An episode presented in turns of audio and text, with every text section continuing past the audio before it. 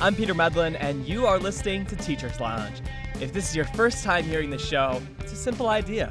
We've all had teachers in our lives who helped shape who we are, and we want to hear about the educators who've inspired you and the educators in your community who deserve a spotlight. Every educator we have on this podcast, whether a teacher, coach, counselor, or professor, is nominated by the folks who listen. So please be a part of our show and tell us about the person who comes to your mind when we say that.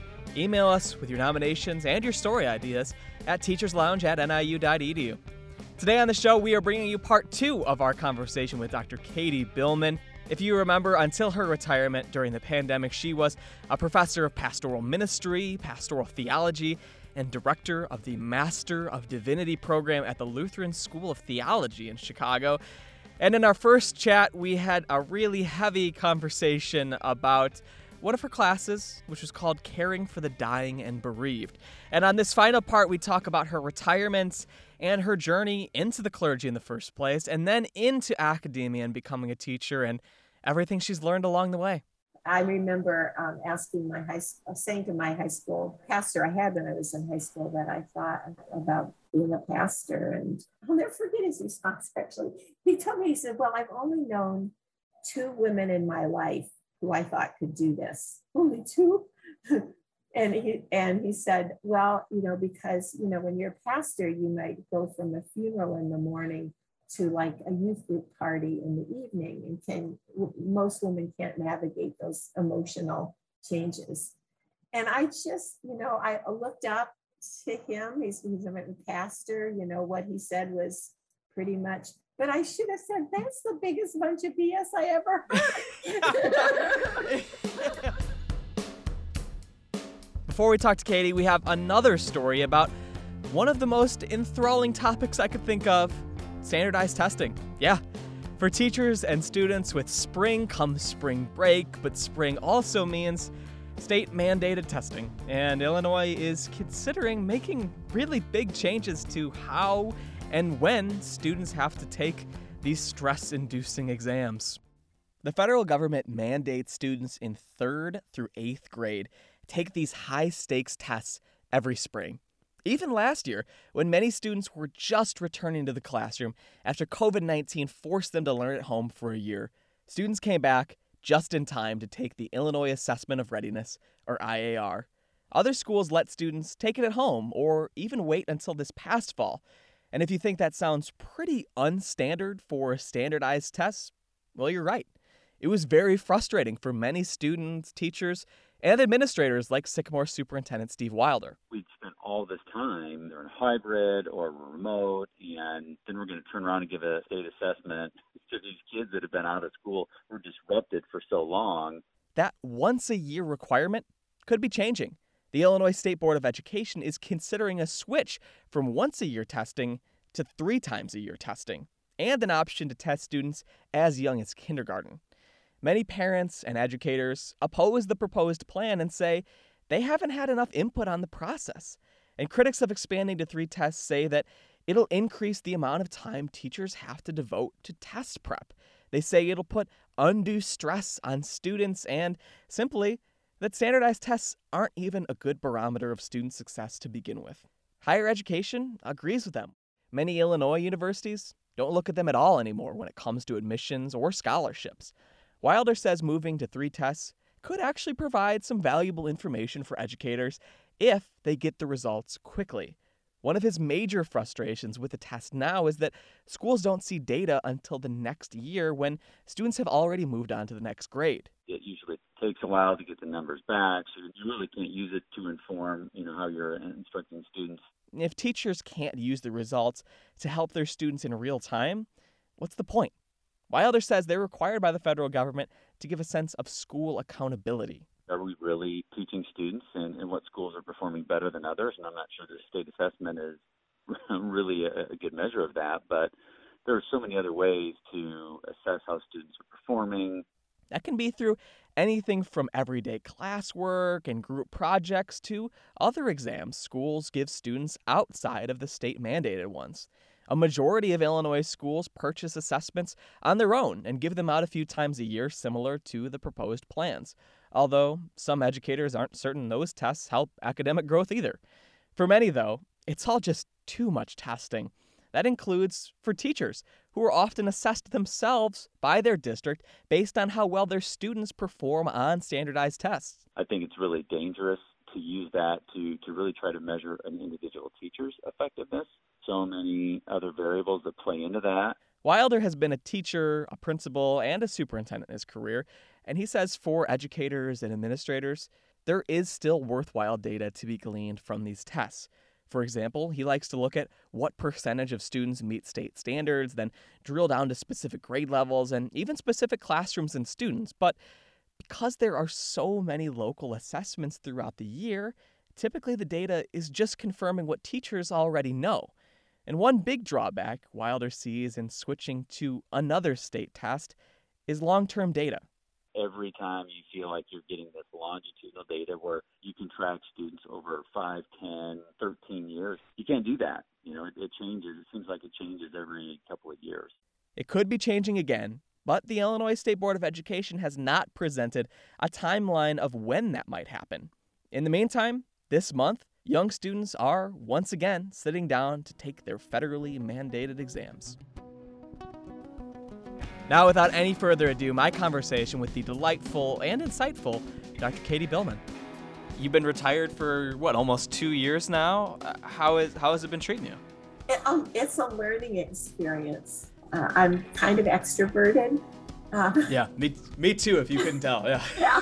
yeah, we just started in, right? We didn't, I thought, okay, maybe there'll be a break and we'll say, okay, now we're starting. But we just sort of, that's the way. Like you said, just jump into the deep end. Yeah.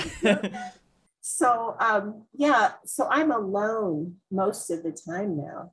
And so that's been a real learning, learning more about myself and how to structure my days and keep learning. So I'm trying to learn Italian and I'm reading a lot. I'm in 2 different book clubs that we read and we talk. But, once a month and the others about 3 times a month. And that's with former pastors. And the other book club is mostly with former academics. So I feel like I'm bringing together the life I lived when I was a young pastor and the life I lived when I was an educator and a formal educator. And there are things I want to learn how to do, like reduce my carbon footprint, which is a huge goal for the next year. And so I haven't quite found a way yet that I feel I'm really actually contributing to society in the way that I want to. And part of that's the pandemic, Yeah, of course. It's hard. I'm more of an in-person, let me go and volunteer somewhere, not... Now, when I write checks, that's something, but it's not, I don't feel like tangible in the same way. Yeah. Yeah. It's actually my dad retired like 2 weeks before the pandemic. So he got out right when the getting was good, right? Like just in time. And it was something that I know that he had thought a lot about and read about and counseled on of what retirement means. And I know the pandemic kind of just threw a giant wrench into a lot of that, but it's like, it like forced him to really think about like his hobbies and the things that he wanted to do just like on a day-to-day basis. And he was like, okay, we have, distance running, he's a marathoner. So it's like, okay, so if we plot this out and we say, okay, so running is something you're going to do pretty much every day. If we're going to be really generous with you, that gives you about 1 to 2 hours. Okay, so we've made it to 1 to 2 hours that we know is going to happen every day. And now what else is going to happen? Yes. If you're used to a structured life, retirement is woo. Yeah. Yeah, I'm so obsessive. And so I have a little chart. I made a little strip every day of 5 things that I want to do. I want to practice my Italian. I want to practice the piano. I want to read at least a half an hour. I want to do yoga. And what's the other one? I'm obsessed with the New York Times spelling bee. I do that. The spelling bee, really? Oh, I love word games. I've had a lot of fun with Wordle, and honestly, the biggest part of it is just like I've convinced several people in my life to do it. So now there's just like a group chat where every morning you'll just, boom, everyone just uploads their scores, and it's a nice way to check in. Yeah, it is. It is. That sounds wonderful. You mentioned the piano, and actually for me, probably my biggest hobby that I've tried to take on during the pandemic has been the piano. I've tried to learn how to play the piano. Oh. And it's been, I've loved it. But again, it's been during the pandemic, so I have not had a teacher. I have gone through a variety of apps to start off with. I've watched YouTube videos about how to play different songs or learning about different kinds of music theory. And I've just found it such a rich and rewarding experience. And if I had a teacher, who knows the amount of holes that they would be able to fill in, gaps in my education, but just experimenting on my own and trying to dabble with it has been amazing. I've loved it. Oh, that's wonderful. The interesting thing for me was that I started off using an app that was, I think, kind of teaching piano in a very traditional way of sheet music and playing a lot of classical pieces and things, and trying to build your way to being able to do those things. And really, as time has gone on, I've had to think about what are my actual goals with this? Am I trying to be a concert pianist, or do I just want to know how to play the songs that I want to play and have fun with experimenting with different chords? So I've really, you know what, Peter, I've really had to think about, do we actually, what am I even trying to get out of this? Yeah. And so I've learned enough where I've been able to consider, okay, I've got the basics down, but really what do I even want? Why am I doing this? And that has really kind of opened things up in a new way where I'm just okay, I'm going to, learn this theory that I think is really interesting and learn how to play songs that I love. And maybe that's my goal with it. That's cool. That's cool. Yeah. Hooray. Have you been playing for a long time? Since I was a little girl. I'm not great, but I can play a variety of kinds of music, and it's my therapy. Music is therapy. I love Broadway shows, and I love musicals of all kinds. And do you like to play hymns and that type of, yeah. I've got lots of hymnals, and I do like to play hymns, but I like Cole Porter too. So I've probably been playing more Cole Porter than I have hymnody lately. That's fantastic. Yeah, it's funny. My brother actually, he plays by ear, and mostly when I hear him play hymns. And watching someone just get up to the piano and be like, "Oh, I don't really know this song, but it's something like this," and then just play it. Uh-huh. It must be the kind of learner that I am, but that just makes no sense to my brain how people are able to do that.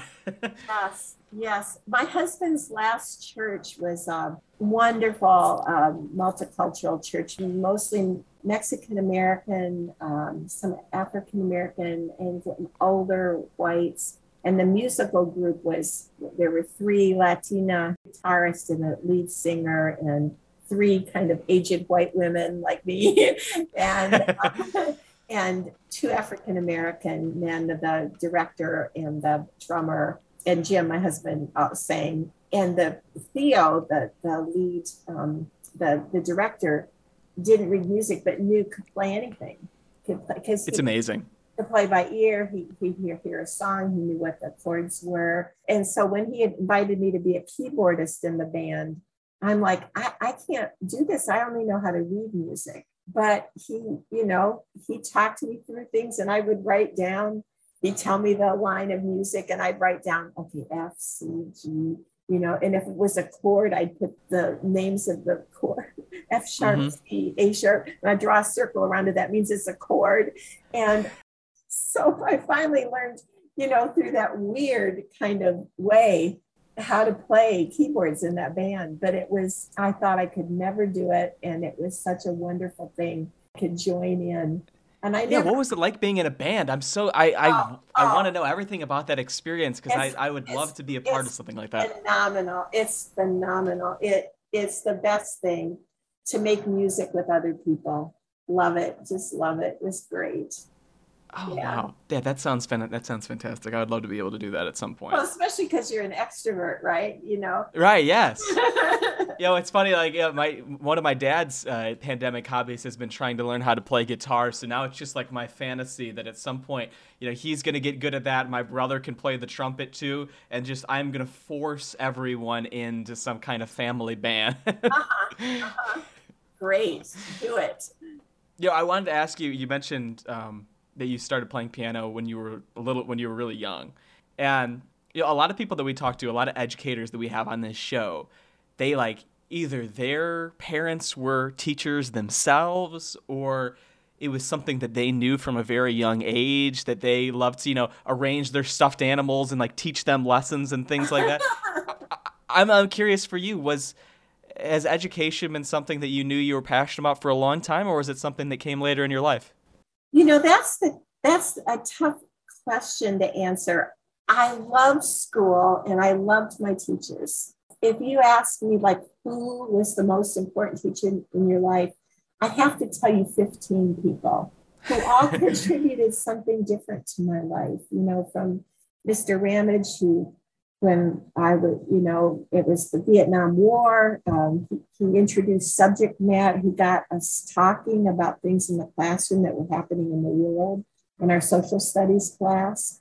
I'll never forget what that opened up for me. We're talking about world events in the classroom. This is wonderful. So how is education a public activity, that has to do with the world we live in right now? The teachers who made me memorize things, I love them.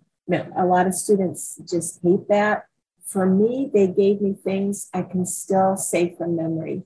60 years later, I can say some of the poems and some of the Gettysburg Address and things, the preamble to the Constitution. And I think it's the things that we learn by heart that we take with us all our lives. So I love those teachers.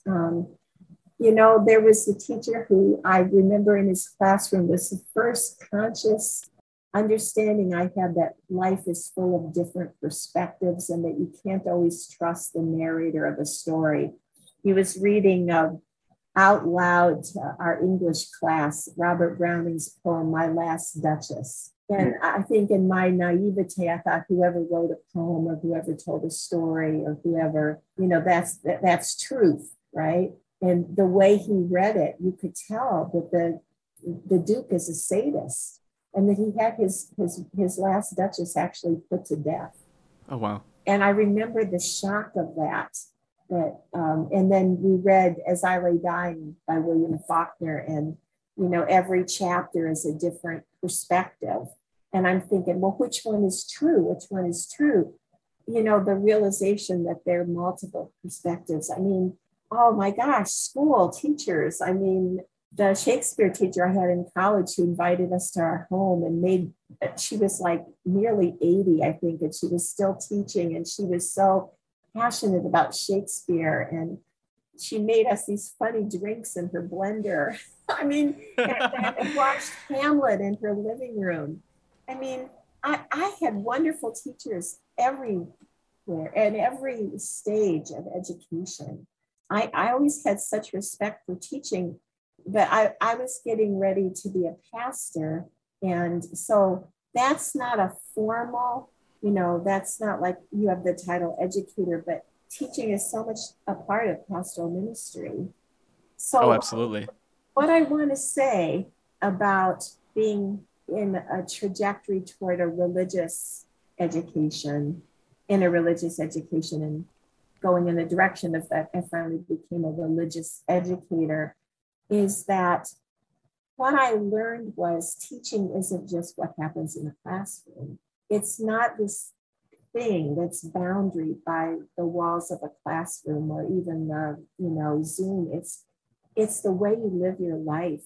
And that's what I wish teachers could have more opportunity to talk about together, is the burdens and the joys of that, is that everything we do, everything we are teaches, everything. Teaching isn't just limited to the, what happens in the classroom. It's not limited to courses on pedagogy, but it's just, it's a life. It's a it's something that infiltrates all of life. It's not just this one little thing. I hope that's something that people have learned, especially during the pandemic, right? As like we're forced to unshackle ourselves from the time and place that we think education happens. Yes, that's a really good point. I think that's a great point, Peter. I don't think students see us as much in the other venues that they, you know, like my son's a teacher, a high school teacher, and, you know, he does study halls now when he's back in school and he coaches. Yeah, I mean, there's so many different things that are part of being a teacher's life and that were part of being a seminary teacher's life. I mean, what kinds of conversations do you have in the cafeteria? What kinds of committees do you work on with students? What about when it's your turn to read scripture or lead a chapel service or preach? You know, it's all everything that students see you doing. You mentioned that when you were young, you were already on the path to becoming a pastor. That was something that from a pretty young age, you knew did that also come later? It wasn't a possibility when I was young. I was going to ask about that too, yeah. No, I wasn't. I remember asking saying to my high school, the pastor I had when I was in high school that I thought about being a pastor, and his response, it wasn't, oh, you can't do that. It was more like, well, I've only known two. I'll never forget his response, actually. He told me, he said, well, I've only known two women in my life who I thought could do this work. Only two? And he said, well, you know, because, you know, when you're a pastor, you might go from a funeral in the morning to like a youth group party in the evening, and most women can't navigate those emotional changes. And I just, you know, I looked up to him. He's a pastor. You know, what he said was pretty much, but I should have said, that's the biggest bunch of BS I ever heard. But it took years. It took years to actually be able to say something like that. Yeah. Yeah. So no, I knew I wanted to, I think I was, so I thought, well, I'll be a missionary. I'll be a social worker. It wasn't, and again, it was teachers in college that they were saying, well, why not go to seminary? I'll write you a recommendation to go to seminary. Why don't you go to seminary? You know, so it was, yeah. So the world changes, right? And the things that were true when I was young, and even when I started teaching, are not true anymore. Yeah, I mean, it's fascinating to me, even as someone that grew up not too long ago, that, you know, I grew up primarily in a Southern Baptist church, where for a lot of people that's still not possible in, you know, the year of our Lord 2022, right? I know. Which is bonkers to think about. It feels like you're going on vacation to like 1925 or something. Yes. And I'm sure you have many listeners. I mean, a huge part of the world is Roman Catholic, and women can't be priests. So it's not an unusual thing that women aren't seen as people who can be pastors or bishops or. And now, of course, I'm associated with religious communities where women can be bishops and can be presiding bishops and can serve in any capacity in the church. But you know, there have been all kinds of discriminations, and they still go on today in other ways. So. And again, what a journey to be able to watch, like you said, the world around you change as you were going through all these things. Yes. I mean, radically change. I mean, when I started in seminary, it was hardly any of us who were members of the theological faculties had formal training in pedagogy. I mean, the reigning assumption was at the graduate level, if you knew your subject matter, you could teach it. And that students who got to the graduate level would be just waiting for what you had to say.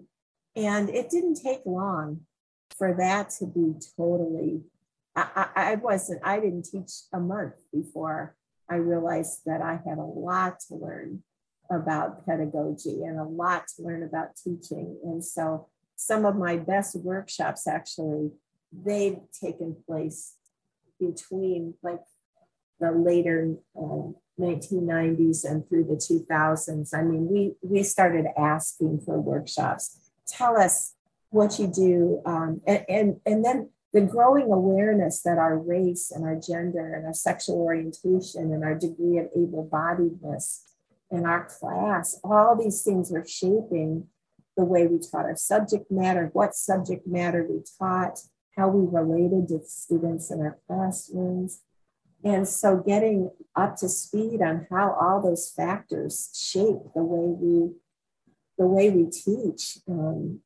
I mean, that was like huge. I mean, that was all happening when I was finding my sea legs as a teacher. And the whole idea that that it's not teachers and students, but that we're simultaneously teaching and learning together all the time, that we have as teachers have as much to learn from their students as students from their teachers, and how is that a mutual enterprise? I mean, all that was just, I was really feel very blessed that I taught in this watershed change period about what it means to be a teacher and the sorts of things that we have to consider and change and be self-critical about.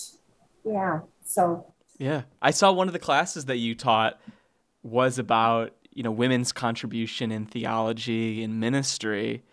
I was just curious, like, I think we talked about it maybe a little bit at the top with the book that you've been reading recently, but I was just interested to hear if you wanted to talk a little bit about your favorite, theologians who are women or favorite stories from them, anything that when it comes to that you want to share. Oh, wow. Well, there's so many. Yeah. Wonderful women theologians in the Catholic tradition, Elizabeth Johnson and Catherine Lacuna just wrote some beautiful theological, really sophisticated theological books. In New Testament, my colleague Barbara Rossing. Yeah, I mean, oh golly, in pastoral care, my mentor was a teacher named Christy Neuger, and she wrote a wonderful book on counseling women with a methodology about how counseling proceeds from helping people come to voice, to name things with their own language, to communicate understanding of what people are saying so that people can hear themselves. Nell Morton had a phrase, we hear ourselves into speech, that we need someone to hear our words and reflect them back to us so that we can hear what we think and make corrections and say, well, no, it wasn't this, but it's this. I mean, we need that. Then we need help in clarifying the choices that we have and the communities of care that will sustain the choices that we want to make, and gaining insight about the ways that our stories can be hampered. I mean, there's so many. I mean, there's women are writing wonderful things and have written wonderful things and will continue to write wonderful things. Absolutely. One of the last questions I always ask people, and I always say we might have answered already throughout the course of our conversation, but I just kind of like the way this is framed, which is just in terms of your life and education and religious education and everything that we've been talking about, is there just something that when it comes to being an educator, you wish more people talked about when they talked about it, something that you think is a more significant piece of it than people who live outside of education might realize? Mm-hmm. And maybe it is what you talked about how being an educator is so much more than what happens within the walls and the allotted times of the class. Yes. Yes, and I would connect that with the growing, I think, sense of awareness we have about how there are aspects of how we've grown up, again, where we've come from, our racial identity, et cetera, how those things shape the way we evaluate, the way we interact, the subject matter we choose, the things we hold dear, the things we don't, that we run from as teachers. Yeah, to talk about those kinds of things together. And it does have to do with this idea that everything we are and everything we do teaches. And that's a burden and a blessing both. And so to be able to talk about both sides of that. Right. It's a responsibility, right? Responsibility. And, you know, especially pastors are very sensitive. You know, they don't want to be seen as holier than thou. You know, they want to be real people and sometimes bend over backwards trying to say, hey, I'm a real person. I swear, I. But, oh yeah, we're cool skinny jean pastors. We're just like you, yeah. Right, we're just like you, and you know, I think you know it's not about being holier than thou, but it's about congruence. It's about all people everywhere, no matter what they do. I think, especially in this world we're living in, you know, we need more conversations about what convictions do we hold most dear.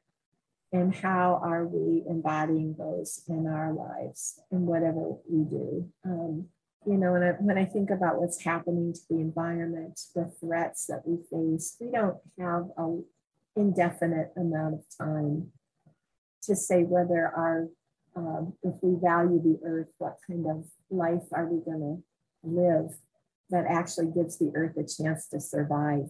I mean, these are really critical questions, and I hope in school we're certainly having conversations about those things, but also, you know, being vulnerable about how hard it is to make progress.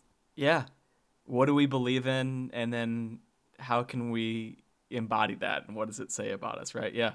And what are you willing to sacrifice to get that? Well, I think that's a perfect way to close. I've had just the best time chatting with you. I hope that you've enjoyed the conversation. So thanks Peter, so much. You're a delightful person to talk with. I'm sure you've got lots of people. So that was so much fun.